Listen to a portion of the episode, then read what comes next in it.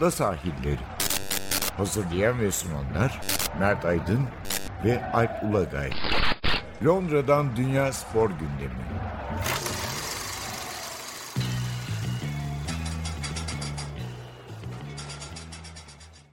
Ada sahillerinden merhabalar. Ben Alp Ulagay. Ben Mert Aydın. E, bugün Euro 2020 konuşmaya devam ediyoruz. Önce bir kendi gittiğimiz ikinci tur maçına biraz değineceğiz tabii oradaki gözlemlerimizi biraz aktarırız. İtalya Avusturya maçındaydık. Cumartesi günü, geçen cumartesi. İkinci turun bir genel bilançosunu yaparız. Sonra da bakalım zaten son 8 takım kaldı. Tam çünkü çeyrek finaller öncesi yapıyoruz bu kaydı. Güzel bir zamana denk geldi. Çeyrek final sonra ne olur? Onu konuşuruz. Yani epey de sürpriz var çünkü. Birinciler elenirken üçüncüler çeyrek finalde falan böyle bir neşeli durum oldu açıkçası. Biraz cumartesiyle başlayalım. Cumartesi günü İtalya-Avusturya maçındaydık. İkinci turun bence iyi maçlarından biri. Yani daha eğlenceli tabii gün oldu hani. Rekor gollü gün oldu ama İtalya-Avusturya'da maç olarak fena değildi. Golü biraz bekledik yalnız. O herhalde ben kendime bağlı. Biliyorsun ben bu Euro'da maça gittim mi golü unut. e, 2008'de gittiğim iki maçta toplam iki gol olmuştu. E, burada bir İngiltere maçı gittim bir gol oldu. İtalya Avusturya maçının da 90 dakikasında gol yoktu yani. 4 maç 3 gol. Ama İtalya Avusturya maçı da gol olması muhtemeldi yani gol pozisyonu olan tempolu bir maç oldu. Yok inanmıyorum ben buna. Antrenörler bence benim geldiğimi haber alıyorlar ve diyorlar ki tempoyu düşürün, kaleye şut çekmeyin. bence böyle Alp geliyor Verat diye oynatın. Aman saldırmayın. Bekleyin uzatmayı. Özellikle ilk yarıda mesela İtalya hani önceki maçlarını tabii ekrandan izlemiştik ama stat'tan bazen başka türlü oluyor. İlk yarıdaki İtalya'yı mesela gerçekten çok beğendim yani. Tempo yüksek, baskı var. Hmm, özellikle bizim önümüze gelen sol kanat yani orayı evet. bayağı hırpaladılar. Avusturya yani 3 kişi falan çekmek zorunda kaldı oraya. Spinazzola Insigne ile baş edebilmek için. İyiydi ama bir belki bir net pozisyon vardı yani o kalecinin ayakta kurtardığı bir pozisyon hariç genelde çaprazdan şutlar falan vardı. Böyle çok net bir pozisyonda yoktu açıkçası. İkinci yarıda da herhalde şey değişti. Tempo değişti değil mi? Ne dersin? Bambaşka bir maç vardı ikinci yarıda. Evet evet. Yani özellikle ben Grilic ile Sabitzer'i çok beğendim. Hani ben de şey gibi olmayayım Selim Soydan gibi Figo'yu beğenen ama yani hani tamam buna bildiğimiz oyuncular ama maç maçta e, İtalya orta sahasını zora soktular ve biraz şey oldu e, bir, e, çok güzel bir benzetme geldi. Yani ben maç sırasında Insigne ile ilgili düşündüklerimi e, kulakları çınlasın Serkan Korkmaz çok güzel tarif etti. Serkan'dı galiba. E, Volkan Şen, Şen gibi oldu dedi. Yani bir süre sonra Verratti'den verim alamamaya başlayınca toplar hep Insigne'de buluştu ve Insigne'de bir yerden sonra ezmeye başladı. Gayet iyi niyetli oynuyor. Gayet de iyi bir oyuncu ama bir yerden sonra hani adam eksiltemeyince de toplar ezilmeye başlandı ve e, Avusturya ilk yarıdaki o pasif agresif espri olarak söylüyorum görüntüsünden bayağı aktif agresif hale geçti. Bir gol attı bir de penaltılık pozisyonu oldu. E, ikisi de offside'a takıldı. Evet, statta mesela tabii zaten sayılmayan goldeki offside da çok kıl payı. Yani biz onu fark edemedik. Bayağı bir sevinç oldu tabii statta. Tabii tabii. Sonra ancak hani Santra'da hakem var incelemesi de herhalde bu turnumadaki en uzun incelemelerden evet. biri olmuştur yani. Değil mi? Herhalde bir Doğru. küçük bir farklı olduğu için epey bekledik orada. Doğru. Bu turnuvada genelde çünkü ya incelemeleri biz hiç fark etmiyoruz ya da işte gol falan olursa hemen yani 10-15 saniyede çözülüyor iş. Bir de penaltı ee, yani biz öyle gördük. Sonra hani e, televizyondan izleyenler de net bir penaltı olduğunu söylüyorlar Avusturya'nın. Ama o pozisyonda da pozisyon offside olduğu için penaltı olmadı doğal olarak. Onun için de bir beklendi. Böyle 60'lı 75'li arasındaki bölümünde Avusturya tamamen sahaya istediklerini ortaya koyan ve en net fırsatları yakalayan takım oldu. Herhalde İtalya'dan gelenler değil ama İngiltere'nin ya da Londra'nın yerel İtalyanlarının o statta olduğunu tahmin ediyorum. Hani bir İtalyan seyirci ağırlığı vardı herhalde. Avusturyalı muhtemelen azdı değil mi? Öyle. Evet Avusturyalılar bizim olduğumuz tribünün e, bize göre sağ tarafındaydılar. Evet. En köşesinde bir yerde toplanmışlardı. Hani bireysel e, oturanları hariç tutarak söylüyorum. E, İtalyanlar evet daha fazlaydı. Çok daha fazlaydı.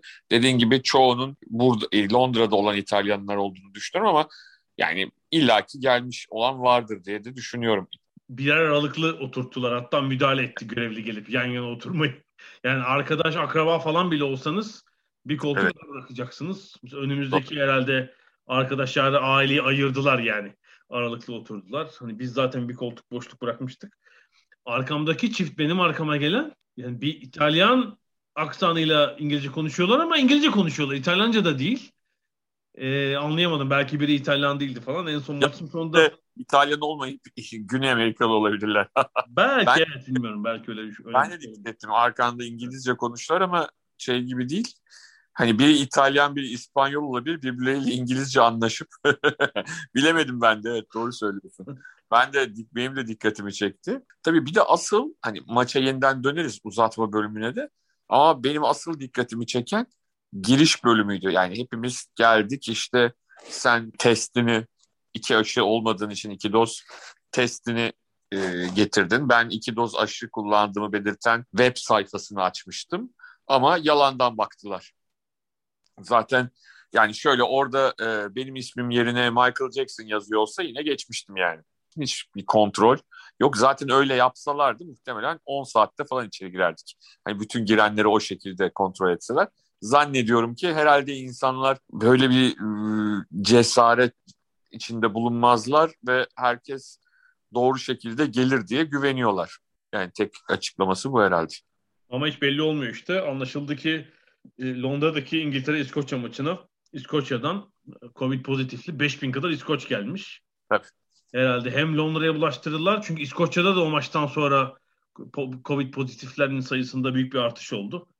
Böyle bir dikkatsizlik olmuş herhalde. İtalyanlar o bölümü atlattıktan sonra e, bu arada tabii Mancini de değişiklikler yaptı ve Locatelli'yi, Belotti'yi oyuna dahil etti. Pessina girdi. Pessina girdi ve bu değişikliklerde e, uzatmada İtalya'nın işine yaradı. Daha çok pozisyonlar.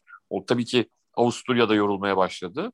E, ama yine de Avusturya gerçekten çok cesur bir mücadele verdi. E, maçın son bölümünde eyvah penaltıları mı kalıyor korkusunu yarattı. Durum 2-1 oldu. O yüzden ben de hani... şu değişikliklerle ilgili yine takılıyorum. Yani genelde ya bu turnuvada çok sık görüyorum. Yani müdahale etmiyorlar. işte işlemeyen bir şey var yani. Hele Forvet'teki oyuncun kilitleniyor hiçbir şey yapmıyor. Şeyi de mesela e, Berardi işaret etti artık. 80. dakikayı geçmişti. Değiştirin diye. Yoruldu çünkü çok adam kovalamaktan falan. Sağ kanatta gidemiyor ileri. Ya bu sefer de tam önümüzde biliyorsun. Yedek kulübeleri de bizim önümüzde.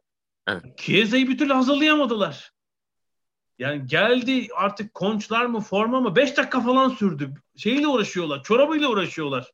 Yani herhalde iki oyuncu birden değiştirecekler. 80'de girecekken 84'te girdi oyun yani. 3-4 dakika kayboldu orada.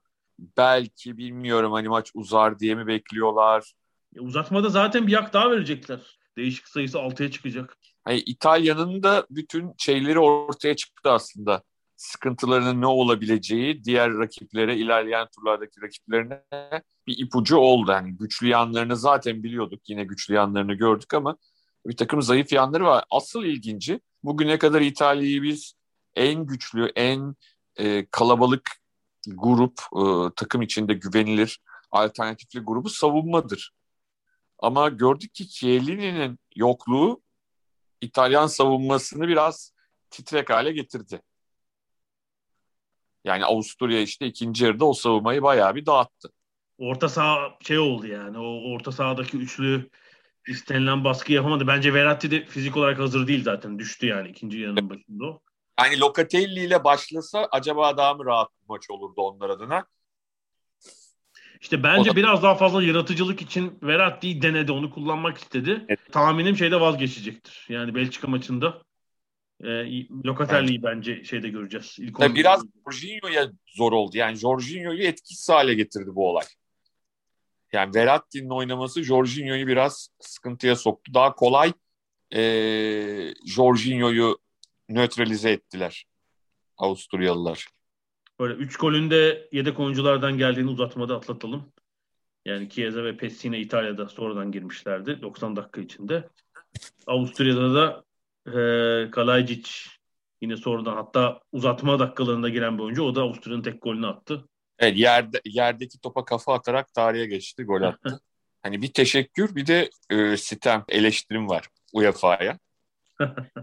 te, te, teşekkür kısmı şu e, sağ olsun UEFA'da görev yapan İlker Uğur bizim biletimiz vardı zaten e, Alp'le. Alp sağ olsun 17 yıl önce falan aldığı için. vardı ama e, Wembley yapılırken, inşa edilirken dediler bilet var. Alayım dedim evet. ben 2005'te. Sağ olsun İlker de bir takım bile iki tane bilet vardı. Onunkiler tabii daha güzel yerdeydi. Biz başkasıyla değiş tokuş yapıp UEFA'ya teşekkür ederiz. Çok e, daha güzel bir noktadan e, tam İtalyan e, bench'inin yedek kulübesinin aslında Wembley'dekine kulübe diyemeyiz. Onun arka e, arkasında bir yerlerde yani basın türbünün e, yanında güzel bir noktadan maçı izledik. Bu teşekkür kısmı. Sitem kısmı e, çok açık ve net.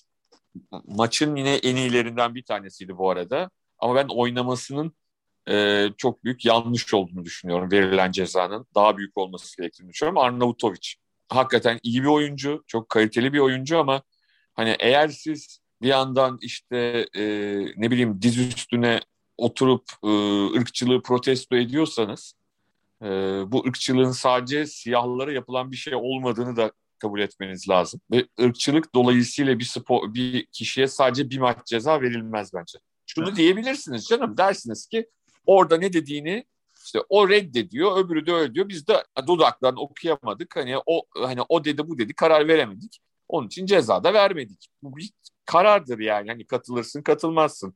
Ama bir maç ceza hani suçlu buluyorsun anlamında. Bir maç ceza veriyorsunuz ama o zaman anlamı yok yani.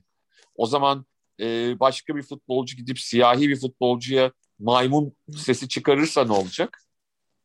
Yani ben, ona da maç vereceksiniz. Olur mu? Ona da çok maç vermeniz lazım. Ya ben şeye şaşırdım. Soruşturmanın böyle apar topar kapatılmasına. Ya biliyorsun ilk maçta oldu.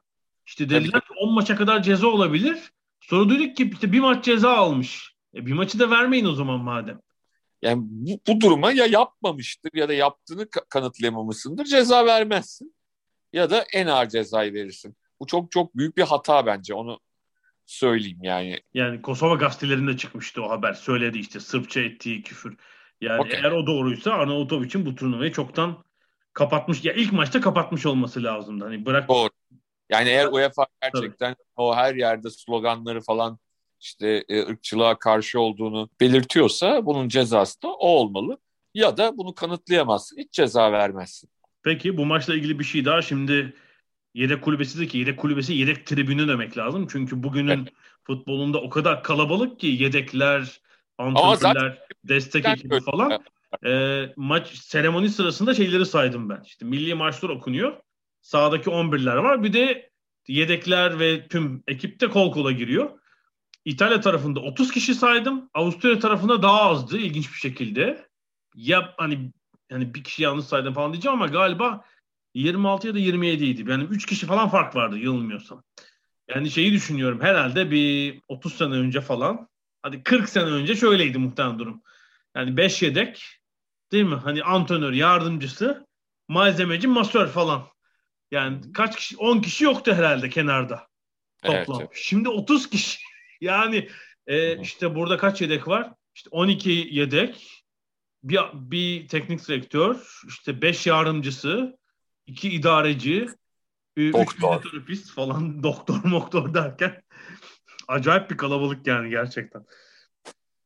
Bu arada sen doktor, İtalya'nın doktorunu çok tuttun farkındayım. Evet ya siyah eldivenleriyle böyle tam şey ne derler eski İtalyan filmlerinden fırlama e, böyle 60'lı yaşlarının ortalarında karizmatik bir doktor yani doktor olduğunu düşünüyorum. E, her sakatlıkta çizgiye kadar gidiyor. Diğer görevliler içeri giriyor. O sadece talimat veriyordu. Doktor muhtemelen. Sanıyorum şu İtalya Avusturya maçında hani bizim gözlemler falan bunlar yeter. Küçük para verelim. Aradan sonra ikinci tur maçlara devam edeceğiz.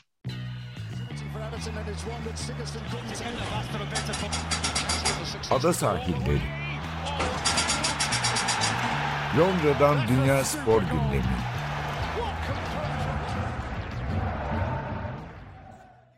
Ada sahiline devam ediyoruz. Euro 2020 konuşuyoruz. İtalya-Avusturya maçını geride bıraktık.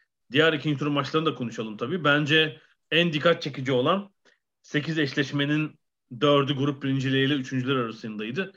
Bu eşleşmelerin üçünde grup üçüncülerinin birincileri elemesiydi. Yani Hollanda, Fransa ve İsveç 3 grup birincisi turnuvaya ikinci turda veda etti. Özellikle Hollanda ve Fransa'nın elenmelerine bayağı sürpriz diyebiliriz. Yani Fransa'nın elenme biçimi de tabii. Yani 3-1 önde olup oradan maçın uzatmaya gitmesi ve penaltılarla kaybetmeleri tabii bayağı bir sürpriz oldu ya, ama o, o pazartesi günü zaten çılgın bir gün oldu. İki evet. maç 14 gol. Çok sık rastlanmayacak bir gün. Gerçekten. Evet. 240 dakika futbol. Şey olmayabilir tabii. 54-58 kupaları hariç olabilir. Yani daha yakın dönem diyeyim. Son 40-50 yıl içinde 1982 Dünya Kupası'nda böyle bir gün olmuş. Bu kadar golün atıldı. Bu 2000 Avrupa Şampiyonası'ndan beri en gollü turnuva diye Avrupa Euro diye geçiyordu ama belki bu ikinci tur maçlarıyla onun da üzerine çıkmış olabilir. Çünkü herhalde 8 maçta kaç gol oldu? 29 gol mü oldu? Öyle bir şey evet. geldi galiba. Acayip bir yani gol. Toplam golde zaten geçilir. Çünkü maç sayısı fa- e, fazla tabii, oldu. Benim dediğim ortalamayı kastediyorum tabii. Evet, ortalama önemli burada. Ortalama. doğru. Yani şunu şu sevindirdi beni bu turda. Ben mesela şey tahminimde yanıldım yani. F grubu ölüm grubu. O gruptan çıkan 3 takım yarı finale çıkabilir diyordum. Üçü de bu turda elendi. Evet. Şu beni yani sevindirdi. Burada... Üçü de bu üç takımda bence evet zor grupta olmanın o grubun çekişmesinin, stresinin yarattığı bir şey olabilir. Performans düşüklüğü de olabilir ama ya oyun olarak üç takım da hayal kırıklığıydı açıkçası. Yani Çok. ne Fransa potansiyelini bu turnuvadaki herhangi bir maçta sahaya koyabildi. Belki böyle bir hani 15-20 dakikalık periyotlar hariç. E, Portekiz iyi değildi açıkçası. Almanya ise hani bildiğimiz Almanya'nın işte Portekiz dışı maçında belki çok altında açıkçası. Yani İngiltere maçında da gördük. E, iyi değiller. Hem takım yönetimi hem bireysel kalite olarak. Çok altındalar yani 2014'ten beri. Bayağı gerilemiş durumdalar. O yüzden ona sevindim yani. Çünkü iyi değiller. Hak etmediler bence üçü de bir sonraki turda olmayı. Ee, ilk biliyorsun bizim İtalya maçına giderken yolda telefonlardan seyrettiğimiz e, Galler-Danimarka maçı vardı. E, Galler kolay çözüldü. Yani açıkçası hani tahmin ettiğimiz gibi oldu. Hani biz fa- maç farklı biter anlamında değil ama maçın galibi anlamında. Danimarka iyice e, Eriksen'in o yaşadığı, Eriksen yüzünden yaşadıkları şoku tamamen üzerlerinden atmış durumdalar. Tek sıkıntıları Eriksen'in kendisinin olmuyor olması yani. Hani sahada Eriksen gibi bir oyuncuları yok. Ama e, Galler karşısında e, çok zorlanmadan farklı bir galibiyet aldılar. Turu geçtiler. Sonra zaten İtalya geçti. Sonraki gün Hollanda elendi işte Çekler oldu. Hollanda elendi. Aslında hatırlarsan geçen hafta konuştuk. Yani ben hani Hollanda da hala kafamda soru işaretleri vardı. Çeklerin de göründüğü kadar kötü olmadığını düşünüyordum. Ee, o anlamda hani evet Hollanda bence de kazanacak diye düşünüyordum ama hani Çeklerin performansı ve maçtan galibiyetle ayrılması da beni şaşırtmadı. Yani çok böyle anormal bir sürpriz olarak görmüyorum e, o maçta, o maçı. Yani kırmızı kart çözdü ama mesela yani hiç ilk turun kahraman Wijnaldum falan felaketti yani hiç. Tabii tabii. Yani e, Mal- Mali'nin kaçırdığı bir gol var. Hı. O çok kritik. Çünkü onun hemen üstüne e, değil mi kırmızı kart pozisyonu oldu. Tabii tabii evet. Yani arada herhalde 26 saniye var öyle bir şey. Evet yani Mali'nin kaçırdığı gol e, maçın Hollanda adına e, kırılma anıydı. Öyle söyleyebiliriz ama hani daha sonra oyundan onun çıkması e, biraz hani Frank de Boer'un teknik adamlığı ile ilgili soru işaretleri fazlasıyla e, yine karşımıza çıktı bu maçta da. Öyle söyleyelim. Evet Çekler de bir anda kendilerini çeyrek finalde buldular enteresan bir şekilde. Ya zaten yani şeye bakıyorum. Milli takım teknik direktörlüğü maalesef biraz böyle bir hale geldi. Yani yüksek kariyerli antrenörlerin çok azı milli takımda çalışıyor. Yani burada sorarsan bir Mancini var. Böyle bir kariyeri olan. Roberto Martinez var. Yani başka kim var açıkçası? Yani Löw kulüp antrenörlüğü zaten çok uzun zamandır yapmıyor. 20 sene önce de kaldı. E tabi. Yani Döşen'in işte bir 2004'teki Şampiyonlar Ligi finali var ama onun dışında çok iyi değil. Başka var mı yani böyle burada çok etkili bir antrenör? Açıkçası yok yani. Ee, ne Doğru. İngiltere'de ne Almanya'da ne Fransa'da. Dediğim gibi ya Martinez ile Mancini bence. Onlar da biraz farkını ortaya koyuyorlar. Bize, Açıkçası bize. ya bize milli takımda çalışırsanız paramara da kazanamıyor. Yani kulüple kıyaslandığında. Luis Enrique Mancini herhalde Manchester City'deyken 10, kaç milyon euro kazanıyormuş? 12 12 galiba. 2,5 milyon euro mu ne oluyor milli takımda? Hollanda Çek Cumhuriyeti'ne elendi. Belçika Portekiz vardı. Yani iyi bir maç olmadı. Benim mesela sıkıldığım bir maç. Çok ıı, tekme atılan bir maç oldu. Yani bir yerden sonra artık iki takımın oyuncuları e, abuk subuk hareketler yapmaya başladılar. Kavgalar çıktı. Aa, çok ilginç. Felix Brie hiçbir kırmızı kart, hiçbir pozisyonda kırmızı kartına başvurmadı. Ama bir şekilde sağ salim maçta bitti. Yani hani belki genel hani çok otoriter görüntüsünden mi kaynaklanıyor bilmiyorum. Çünkü e, bu tip durumlarda kırmızı kart göstermediğiniz zaman bazen biraz o toksik oyunculardan kaynaklı maç için maç çığırından çıkabiliyor. Burada bu kadar e, tekmeye rağmen oyun bir şekilde yine oynanmaya çalışıldı. Ama kötü bir maç oldu. Ve üstüne e, maalesef e, Kevin De Bruyne sakatlandı. Yani ya e, bu kadar şöyle açıkçası yani şunu söyleyelim. Portekiz bütün maç De Bruyne ile Azar'ı sakatlamak için uğraştı. Hakem evet. buna göz yumdu. Rezalet bir sonuç oldu böylece. Yani çok Portekiz'in o böyle bir çirkef yanı var. Bence Pepe'nin falan temsil ettiği tam o ortaya çıktı bu maçta yani. Evet. Ve daha da ilginci e, hani Diego Jota'ya harika bir pas attı Ronaldo. Belki de Jota o golü atsa maçın kaderi değişecek. E, maçın böyle 50'li dakikalarındaydı. Ve daha sonra biz Cristiano Ronaldo'yu görmedik maçta. Ya, tamamen oyundan kayboldu. Tamamen. E, şeyde de Almanya maçı da öyleydi mesela. Hiç yoktu Almanya evet. maçının ikinci ya, Almanya maçında en azından o golü attı. Yani hani en azından kendi konuşturabilecek bir şey yaptı. Yok, yok, ikinci, öyle. ikinci yarısı için diyorum. Tabii tabii. Yani tabii, tabii. ikinci yarılarda bitiyor çünkü hiçbir şey gücü kalmıyor yani. Çok ciddi bir sıkıntı yaşadığını söyleyelim. Öyle olunca da Belçika bir şekilde maçı bitirmeyi, galip olarak bitirmeyi başardı ama hani İtalya maçı öncesinde biz hatırlarsan cumartesi günü İtalya maçını izlerken ya bu İtalya'yı Belçika yenebilir diye düşünür, düşünmüştük hatırlarsan. Hı hı. Konuşmuş. Ama hani Portekiz önündeki Belçika'yı görünce de bu sefer İtalya Belçika'yı yenebilir diye ben ee, düşünüyorum. Bir tek yani o maç için Belçika Portekiz maçı için yani o sertliğin biraz oyunun çirkefleşmesinin dışında bir not. Bunu İspanya için söylemiştim. O maç Sevilla'da oynandı. Yani bu turnuvadaki evet. en kötü zeminli stat ve en evet. sıcak evet. şehirlerden birinde. Bence o da biraz Belçika'nın daha temkinli oynamasını, tempoyu düşük tutmasına yol açmış olabilir. O yüzden yani bence İtalya-Belçika maçı hani müthiş bir maç olacak bence o çeyrek final. Evet. Başka şartlarda oynayacak. Yani, falan da tam e, şey olduğu gibi oynayabilirse e, tam sağlıklı bir şekilde güzel bir maç olacak kesin. Şu, şu Ronaldo'dan yola çıkarak bir şey aklıma geldi. Şimdi Cristiano Ronaldo Mbappe'de oldu. Kane bir parça belki o. Ya antrenörlerle işte bu büyük oyuncularla ilgili bu sorun oluyor. Geçen hafta da biraz konuşmuştuk. Hani illa bir şey yaparlar falan ya da yani ya öyle düşünüyor ya da çıkarmaya cesaret edemiyorlar. Mesela Mbappe'de işte bütün maçların sonuna kadar kaldı herhalde. Yani berbattı İsviçre maçında tek kelimeyle. Gerçekten berbattı. Son penaltıyı da kaçırdı. Üzerine e, bir de onu kaçırdı. Ya Mbappe'nin belki Griezmann yerine onun çıkması lazımdı o gün. Ama işte ya. Mbappe. Surat asacak ya. çıkarken tavır yapacak falan. Sadece o ama hani e, illi yani sonuçta teknik adamların oyunculara çok ciddi inançları var. E, bir hareketle bunu değiştirebileceğini düşünüyor. Ama bugünün şeyinde artık takımı bozuyorlar yani bak. Yani mesela Ronaldo bu maça kadar hiç de rahat olmadı takım tabii. Yani hiç öyle bir rahat maçta oynamadılar işte. Belki bir maçın hani ilk yarısında oynamamış olsa biraz daha dinlenmiş. Belki biraz daha deri olurdu yani işte. İkinci yarılarda dili dışarıda kalıyor. Yani o yapacağı bence hareketi de yapamıyor işte. Bence Didier Deschamps hani Mbappe öyle bir takımı yani ikinci vitesin üzerine çıkartamadığı için ya da çıkartmak için üstüne çıkartmak için gerekeni yapmadığını düşünüyorum.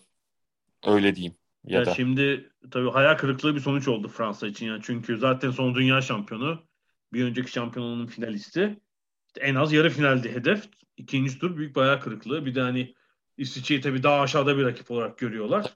Yani şöyle ikinci turda çok güçlü bir takım grubunda bir hata yapar, ikinci olur, üçüncü olur. Senle karşı karşıya kalır ve olur kaybedersin yani anlatabildim mi? 3-1 olur, 3-3 olur bilmem ne. Hatırla 2018 Dünya Kupası'nda Arjantin'le oynamışlardı ikinci turda. Tabii. Messi ile Arjantin'le. 4-3 mü bitmişti? 4-3, Harika. 4-3. 4-3 tabii. Evet. Ya o, o maçta mesela Fransa elense.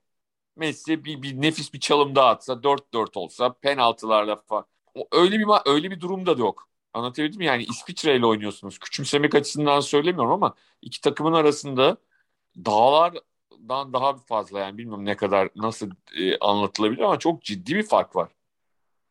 Yani 3-1 önde olduğunuz bir maçı 3-3'e döndürmeniz e, Şimdi hemen defterler açıldı zaten tabii. Sonuç kötü ya.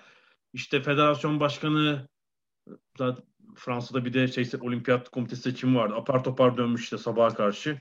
İşte Deşan'la konuşacağız demiş. Çünkü anlaşması aslında Katar'daki Dünya Kupası'nın sonuna kadar. İşte Griezmann'ın bir lafından şey anlaşılmış. Zaten oynayacağı pozisyonu Deşan'la önceden pazarlık ettiği yorumu yapılıyor. İşte Rabio sakat sakat oynatıldığı için sinirli. İki sol bek sakat oynatacak adam yok. Mesela yani Langle felaketti. Devrede çıktı. Yani Fransa'nın bu kadro dışında kalan mesela belki daha iyi stoperleri var. Upamecano olabilir, e, Konate olabilir falan yani başka bir sürü alternatifler. Yani oyuncu seçiminden maç içindeki tercihlere kadar yani bir de biliyorsun üçlü savunmalar bir trend oldu burada. Bütün evet. takım uyguluyor. İngiltere'yi belki az sonra konuşuruz. Ya Fransa çok açık şekilde daha güçlü olduğu İsviçre üçlü savunma yapar mı ya? Hani bir tehdit olan rakibe karşı güçlü rakibi durdurmak için falan bir önlem olur ama Fransa İsviçre'ye karşı yapmaz yani. Zaten sürekli şey değişti. Şema değişti yani saha içinde. Maalesef ya, ki yani Deşan devam ederse bu şeyin takımdaki havanın çok değişeceğini zannetmiyorum. E, gitse de yerine en büyük aday kim olacak? Zidane olacak. Ya bu aramızda konuşuyoruz. Yani Deşan'ın da Zidane'ın da akıl hocaları aynı kişiler. Akıl hocaları derken şu andaki değil yani. Futbol kimliklerine şekil Aha. vermiş antrenörler Marcello Lippi ile Eme Jake. Yani o da evet. şu andaki futbolun şeyleri aslında nasıl diyeyim yani 25 yıl önceki uygulayıcıları. O yüzden evet. yani önce savunma tedbiri, tedbir. Ya şöyle bir şey var. Daha ben e, basit bir şekilde söyleyeyim. E, Döşan tarzı futbol oynatan hocaların başarılı olmaktan başka şansı yok. Yani şampiyon olmazlarsa, başarılı olmazlarsa herhangi bir e, ligde ya da turnuvada neyse neyi çalıştırıyorlarsa e, kimse tarafından e, sevilmeleri ya da işte e, takdir görmeleri mümkün değil. Oynattıkları oyun planı. Sadece kazandığında önem e, şey olur bu. Hani takdir görür. Kazanamadığın zaman hemen böyle oynanmaz diye insanlar konuşmaya başlar ki Fransa'da daha çok oluyor çünkü Fransızların elindeki kadro e, böyle oynamayı hak etmiyor bence. Gelmeyen oyuncuları falan da sayarsak hani hiç kadroda düşünmeyenleri birçok ülkenin gıptayla baktığı bir futbolcu havuzu var. Ama hem oradaki hatalar işte hem buradaki bazı inatlar Fransa'yı turnuva dışına bıraktı. Bence dediğin senin söylediğine paralel bir şey. Yani tarz ve stil kötü olduğu için bence iyi oldu. İyi elendiler. Yani yoksa finale kadar böyle temkinli futbol, topu rakibe bırakalım, üçlü savunma yapalım diye gideceklerdi. O bakımdan sevindirici oldu. Peki ee, Santrforsuz oynayıp, daha doğrusu Santrfor'la oynayıp, kötü bir Santrfor'la oynayıp son iki maçta 10 gol atmaya başaran takım hangisidir? ee, cevap veriyorum. Ya, evet İspanya yani gerçekten umudunu kısmen Morata'ya bağlamıştı ama Morata kaçıra kaç. Ya güzel de gol attı bu arada söylemem lazım. Tabii tabii tabii. güzel de bir gol attı ama kaçırdıkları yani topu kale, kaleye bile bazen yönlendiremeyişi falan beni de çıldırtıyor gerçekten. Yani, ama öyle bir e, ellerinde oyuncu grubu var ki e, birçoğu da çok fazla milli olmamış oyuncular. Bazıları geç yaşta milli olmuş oyuncular. E, genç değil, geç yaşta milli olmuş oyuncular. Ama Luis Enrique'nin takımı yavaş yavaş e, güveni yerine gelmeye başladı takımın. Bu da ilginç. Yani biz hala e, İspanya'nın belki Belçika, İtalya galibini o e, sol tarafından ağacın çıkabileceğini finale düşünüyoruz ama İspanyollar çaktırmadan, yani aslında çaktırmadan değil beşer beşer atarak ama oyun olarak çaktırmadan bir şekilde kendilerini buraya kadar getirdiler. Evet bir takım tabii son yani işte yeni devreye giren oyuncular var. Yani Pedri mesela çok genç, çok iyi bir sezonu geride bıraktı Barcelona'yla. Çok ciddi katkısı var. Fransa'dan yaptıkları transfer Laporte e, ekstra iş yapıyor. Yani Mayıs'ta pasaportunu almıştı. Ee, en çok oynayan oyuncu galiba İspanya'da. Tabii. Ferran Torres tabii gençlerden yani ciddi katkısı var yine. Eric Garcia City'de pek oynamamıştı. O da ilk 11'de ama İspanya bir de o seviyeden kurtulup e, şeyi bulunca uygulamayı bulunca hemen mesela şeyi değişti. E, topa önceki maçlarda topa sahip oluyorlardı ama şeyi düşüktü. Tempo düşüktü. Evet. Hemen evet, o e, Kopenhag havasıyla şey arttı mesela. Tempo arttı yani. Pas temposu, pres temposu hemen fark etti. Bu sefer de şeye takıldılar. yani herhalde turnuvadaki en komik gollerden birini attılar kendi kalelerine. Yani Hırvatistan'ın e, temposu düşük diyoruz, öyle diyoruz, böyle diyoruz ama hakikaten o kadar becerili ve hani tecrübenin zirvesinde oyuncular var ki ne zaman nerede ne yapmaları gerektiğini çok iyi bilen. E, öyle hataları işte 3-1 iken onlar da İspanyollar da maçı kazandığına dair e, bir rahatlığa kapıldı. Cezasını çok fena gördüler. Çünkü orada da işte hani senin bahsettiğin demin oyuna giren iki oyuncu niye onlar daha önce girmemişti bilmiyoruz işte Hırvatistan'da. Oyuna etki ettiler. Pasalic. Oradan maç 3-3'e geldi ama işte uzatmada da 5-3 oldu. İlginç ilginç bir maç oldu. Daha sonra gece olacakların önceden bize mesajını verdi. Biraz da tabii İngiltere'yi konuşalım. Burada olduğumuz için aslında belki daha fazla zaman ayırmalıydık ama İngiltere sanki devam edecek gibi. Yani önü açık diyorduk Almanya maçından sonra. istedikleri galibiyeti alıp önlerini açtılar ve ilginçtir 1966'dan beri bir büyük turnuvada eleme turu, herhangi bir eleme turunda, grupta değil. Almanya'ya karşı aldıkları ilk galibiyet yani 1970, 72, 90, 96, 2010, 82'deki ikinci tur grubu falan derken hep Almanya elemişti İngiltere'yi. 2000'de birlikte elenmişlerdi zaten. Orada kazandı zaten İngilizler. Bir evet. işe yaramıyor galibiyet olarak. Arada aslında iki takımın genel bilançosu neredeyse birbirine yakın kafa kafaya ama İngiltere hep şeyi kazanmış. Ya 1902. Dünya Savaşı'ndan önceki dönemde ya da işte e, eleme grubunda mesela bu Marcus Tali'yi de İngiltere yenmiş oldu. Yani İngiltere için şunu söylemek lazım. Hani en azından benim kanaatim işte buradaki 4-5 ülkeye göre bence kadrosu daha aşağıda. Böyle İngilizlerin biraz fazla methettiği bazı oyuncular var. O yüzden tek tek aldığımızda belki en iyi kadroya sahip değiller. Üstelik bazı oyuncuların da tecrübesizliği, deneyimsizliği söz konusu.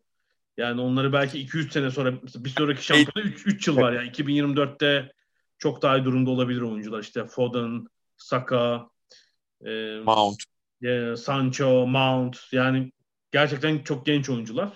Bellingham. Bellingham, Bellingham hepsini daha iyi durumda görebiliriz.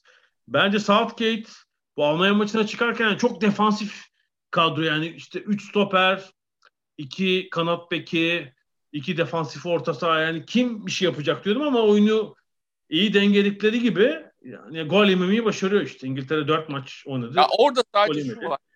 E, maçın ilk yarısında hani İngiltere'nin hücum planı hani rugby maçlarına ya da Amerikan futbolu maçlarına benziyordu. Yani Saka ya da e, Sterling topu alıyor. Rakip e, ceza alanına dalıyor. Top işte birine sekecek. E, o vuracak. İşte bir tek e, Kane öyle bir pozisyon yakaladı açıkçası. O mesela ilk yarıda Almanlar önemli işte Werner'le bir pozisyon yakaladılar. Werner Tabii ki kaçırdı. Zaman... Tabii ki kaçırdı.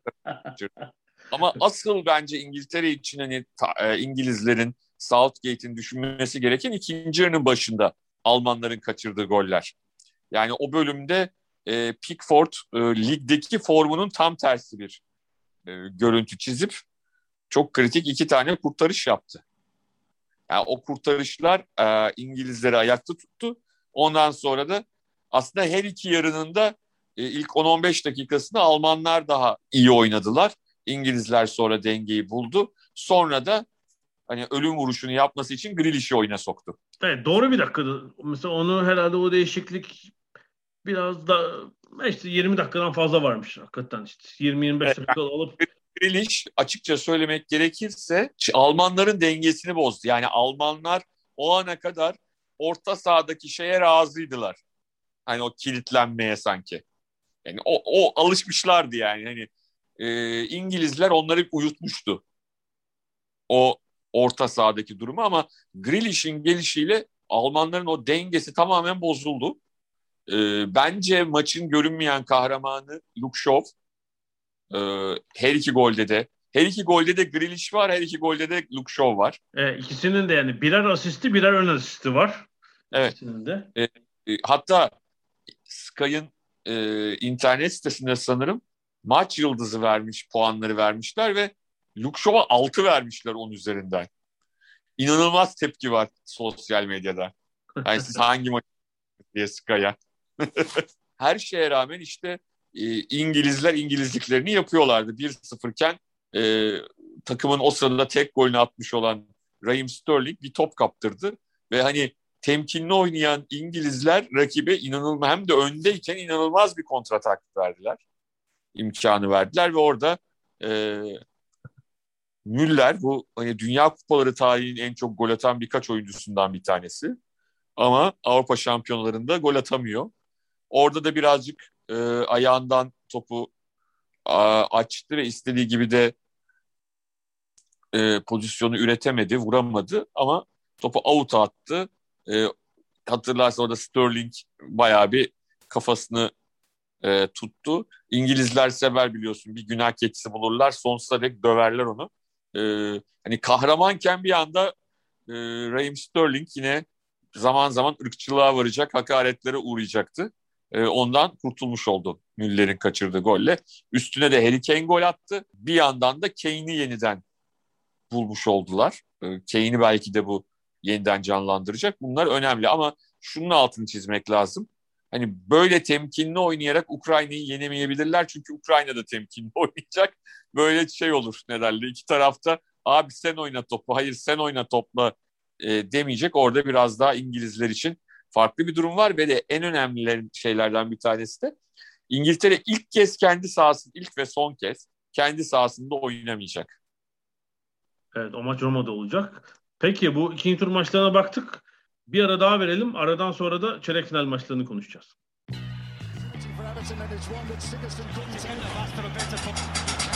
Ada sahilleri. Londra'dan Dünya Spor Gündemi.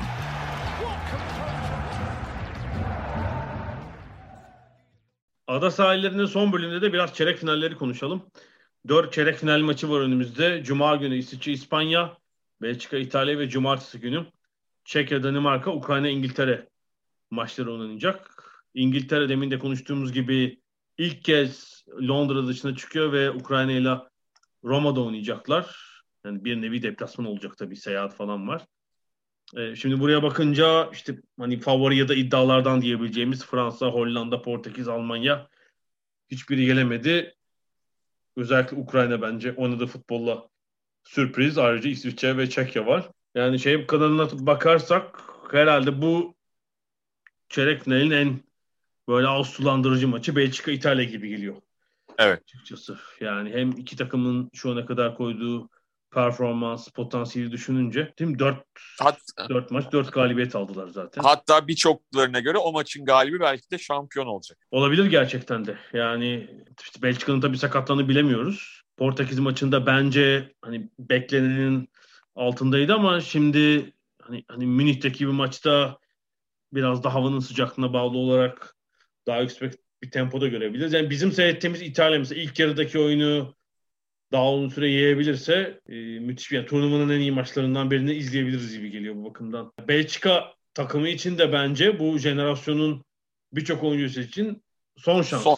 Yani, yani savunma oyuncuları ben gelecek sene Dünya Kupası'nda bile olmayabilir diye düşünüyorum bu oyuncuların bazıları.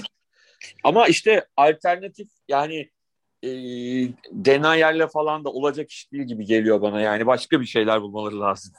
Alternatifler. Ee, İsviçre İspanya ilginç tabii. Ee, İspanya grupta sallanmıştı. Hırvatistan maçıyla tekrar tekrar doğdular gibi oldu. İsviçre ise büyük bir şevkle ve coşkuyla geliyor buraya ve St. Petersburg'da bilmiyorum orada hava nasıldır. Belki de en iyi iklimde onlar oynayacaklar. Evet. Böyle. Ya orada İsviçre ile ilgili sıkıntı bence şu olabilir. Hani öyle bir maç kazandılar ki hiç kimsenin beklemediği bir galibiyet aldılar yani penaltılarla. Ya belki kendilerinin bile zor inandığı bir şey yaptılar, başardılar. Hani burada artık hani o sonuçtan sonra tamamen iki tip yani o, o sonucun iki reaksiyon olabilir. Bir tanesi hani ya bundan sonra ne kazansak kardır. Strese girmemize gerek yok. Bu çok ol, olumlu yansıyabilir.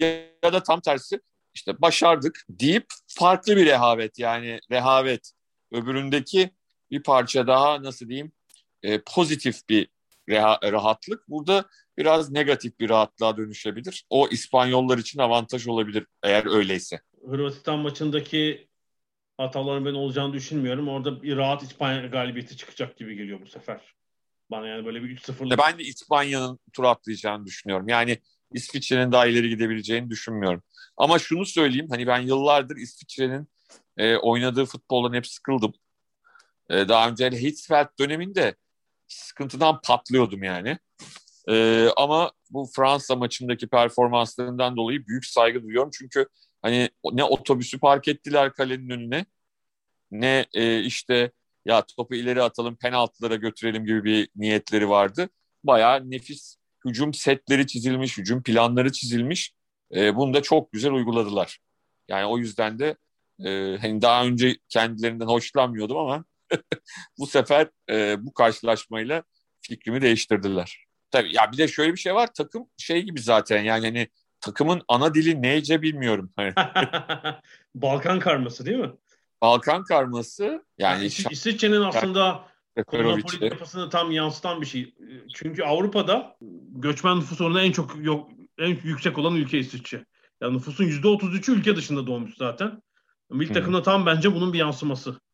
Bu özellikle Yugoslavya'daki iç savaştan sonra belli ki göç edenler ya da İsviçre'de doğanları içeren böyle bir bayağı kozmopolit yapı var.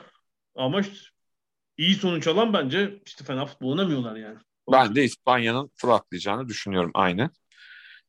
Evet İspanya İtalya bir klasik ya da İspanya Belçika. Evet. Danimarka e, Çekya ya da Çek Cumhuriyeti. Yani gizli maçı. favoriden. Şunu hatırlıyor böyle bir şey hatırlıyor musun?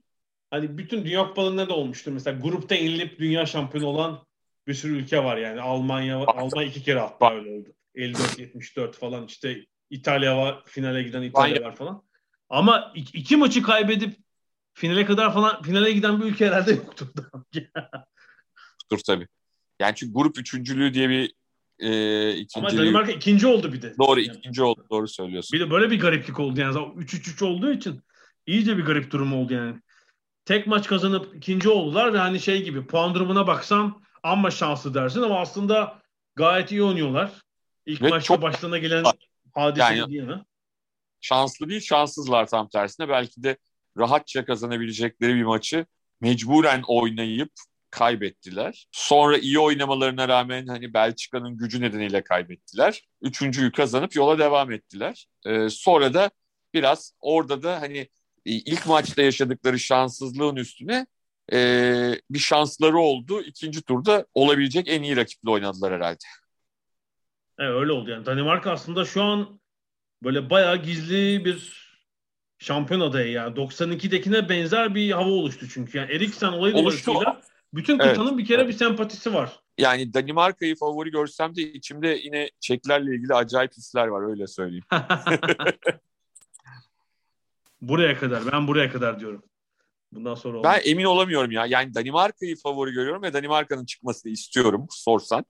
Ama yine de e, Çek takımı garip bir takım yani hani bilemedim şimdi ya. Yani ya, emin ya olamıyorum. Ben söyleyeyim yani İngiltere Danimarka yarı finali olursa yani akla yatkın o geliyor. Orada da İngiltere'nin iş çok zor olacak. Yani orada da mutlaka İngilizlerin hiç beklemediği bir Londra'da üstelik bir sürpriz olabilir. İngiltere-Ukrayna maçı var. Ee, İngiltere ilk kez ev sahibi ve ilk ve son kez ev sahibi olacak. Yani kaybederse zaten bir daha maç oynamayacak ama kazanırsa da bundan sonra e, yine Londra'ya dönecek. İngiltere açısından ilginç. Ukrayna teknik direktörü sahaya çıkıp oynasa en büyük farkı yaratabilecek takım. Diğerlerinde de çok eski ve çok kaliteli oyuncular var. Mancini e, başta olmak üzere. Luis Enrique, Mancini gibi ama hani Shevchenko hala çok iyi oynayacakmış gibi bir izlenim veriyor onu söyleyeyim. Ya bir 15 dakika oynar ya sonda sıkışınca. İzin verilsin buna. oynar bence de oynasın ya. katılıyorum katılıyorum. Ee, ya şunu söylemek lazım. Ee, Ukrayna İngiltere'nin oyununu bozmaya çalışacak. İngilizler de belki de ilk kez hani, turnuva başından bu yöne mecburen daha ofansif oynamak zorunda kalacaklar. Çünkü hani bu kadar bekleyen bir rakibe karşı o da beklerse dediğim gibi direkt hiç 10. dakikada penaltı atışlarına geçsinler yani bir anlamı yok o zaman maçın. Şey, ee, şunu merak ediyorum. Mesela dörtlü savunmadan daha doğrusu iki stoper, iki bekli savunmadan üç stoper, iki bekliye geçti Almanya karşısında Southgate. Evet. Ukrayna maçında da üç stoperle çıkar mı? Bu kadar önlem alır mı? Yani alırsa işte o zaman çok acayip bir maç olur. Bu sefer de hani tam Ukrayna'da hadi hadi o zaman ben de öyle oynuyorum diyecek. Biraz saçma sapan bir maç olacak yani. Emin emin değilim öyle oynaması mı daha mantıklı olur yoksa öyle e, bir turnuva takımı gibi gidiyorlarken Southgate şunu diyebilir. Yani ben üçlü savunmayla önlemimi alayım. Nasılsa bir tane atarız biz. Bir Durant top falan işte Kane, Sterling bir sıfır falan alırız. Devam ederiz. Böyle der mi? Bence diyebilir. Yani çünkü ya bana, diyebilir. Oraya kadar yar- da geldi. He, ben yar- orada da yar 40 metreden bir vurursa ne olacak? Yani hani anlatabildim mi? Bunların da bu tip oyununda öyle bir şey var. Siz ne kadar dengeli olursanız olun bir gol yiyebilirsiniz. Yani futbol bu yani. Hani ille çok büyük hata yapmanıza da gerek yok gol yemek için. Çok olağanüstü bir gol yersiniz falan. Yani hani hücumda biraz daha etkili olmaları lazım ki e, Kane'i biraz daha etkin hale getirmeleri lazım. Şöyle yani üçlü savunmayı tutup e, belki kanat bekleri konusunda bir şey yapabilir. Yani mesela Tripper Show değil de mesela Saka'yı kanat beki Arsenal'da oynuyor çünkü. Hmm. Hani bir kanat bekimini biraz daha hücumcu bir kanat beki yapmak gibi bir tercih olabilir. Ben ama üçlü savunmayı bu maçtan çok memnun kaldığını ve değiştirmeyeceğini düşünüyorum Ukrayna'da. Olsun. Olabilir, olabilir. Buraya olabilir. devam edecek. Kanat bekleri belki oynayabilir. İleride zaten bir sürü hamle oyuncusu var. Belki işte Saka'yı öyle kullanırsa ileride bir yer açılacak. Hani Grealish'i böyle forvet arkası gibi mi kullanır da onu ikinci yarıda mı kullanır? Göreceğiz. Belki Foden. E Grealish sanki şey olacak ama. Yani ilk 11 oyuncusu değil, ikinci yarıda hamle oyuncusu gibi. Çünkü şimdi ondan Olabilir, da evet. öyle verim aldı. Ee, evet. Rakip yorulunca o bir alan buluyor, bir diriyken daha etkili oluyor falan. Sanki onu da öyle kullanacaktır bundan sonra. Evet, olabilir. Merakla göreceğiz. Yani evet ya benim tahminim İspanya, Belçika ve Danimarka, İngiltere. Ama yani, turnuva başında çok klasik tahminler yapmıştım. Çok büyük bölümde tutmadı işte. Elendi yani. evet. En iyisi tahmin yapmayalım ya. Boş ver. Keyfine bakalım. Ben bu turnuvada takım yani Türkiye'de elendikten sonra takım tutmama kararı aldım zaten. Hücum eden takımı tutarak. O yani yarı sahayı geçen takımı tutuyorum her ma- maç içinde. Yani maç içinde geçen yani genel anlamda hücum oynayan değil. Bir takım atak yaparken o takımı tutuyorum. Sonra öbür takımı tutuyorum. Yani daha şey oluyor. daha eğlenceli oluyor. Gelsin 3-3'ler 4-4'ler. Bakalım çeyrek O güzel oldu mesela İspanya ve e, Fransa maçlarında tuttu. Peki sanıyorum bu bölümde sonuna geldik. Gelecek hafta artık finalisti mi konuşuruz? Yani çeyrek final, yarı finalleri muhtemelen konuşuyor oluruz. Tekrar atlatalım. Cuma, cumartesi çeyrek final maçları var. Salı günü ilk yarı final maçı ve çarşamba günü ikinci yarı final maçı. Bir sonraki pazarda Euro 2020'nin finalini göreceğiz. Umarız önceki turlar gibi gollü, renkli bir turnuva sonu olur bu son 7 maç. Umarız. Ee, o zaman gelecek haftaya kadar görüşmek üzere diyorum. Hoşçakalın.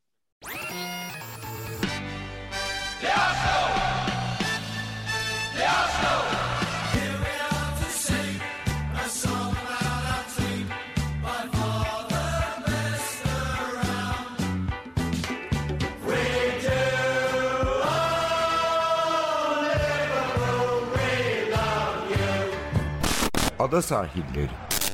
Hazırlayan ve sunanlar Mert Aydın ve Alp Ulagay. Londra'dan Dünya Spor Gündemi.